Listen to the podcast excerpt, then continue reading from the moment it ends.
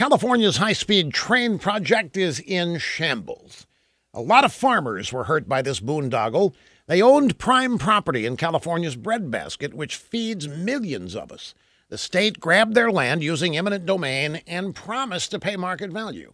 But the farmers did not get a single penny. And worse, they had to pay for the enormous damage the contractors did to their property. The Los Angeles Times says that California authorities returned to these farmers hundreds of times to get more land than they originally took. That's because they issued construction contracts before the design was finished, so they had no idea how much land they were going to need. They made it up as they went along.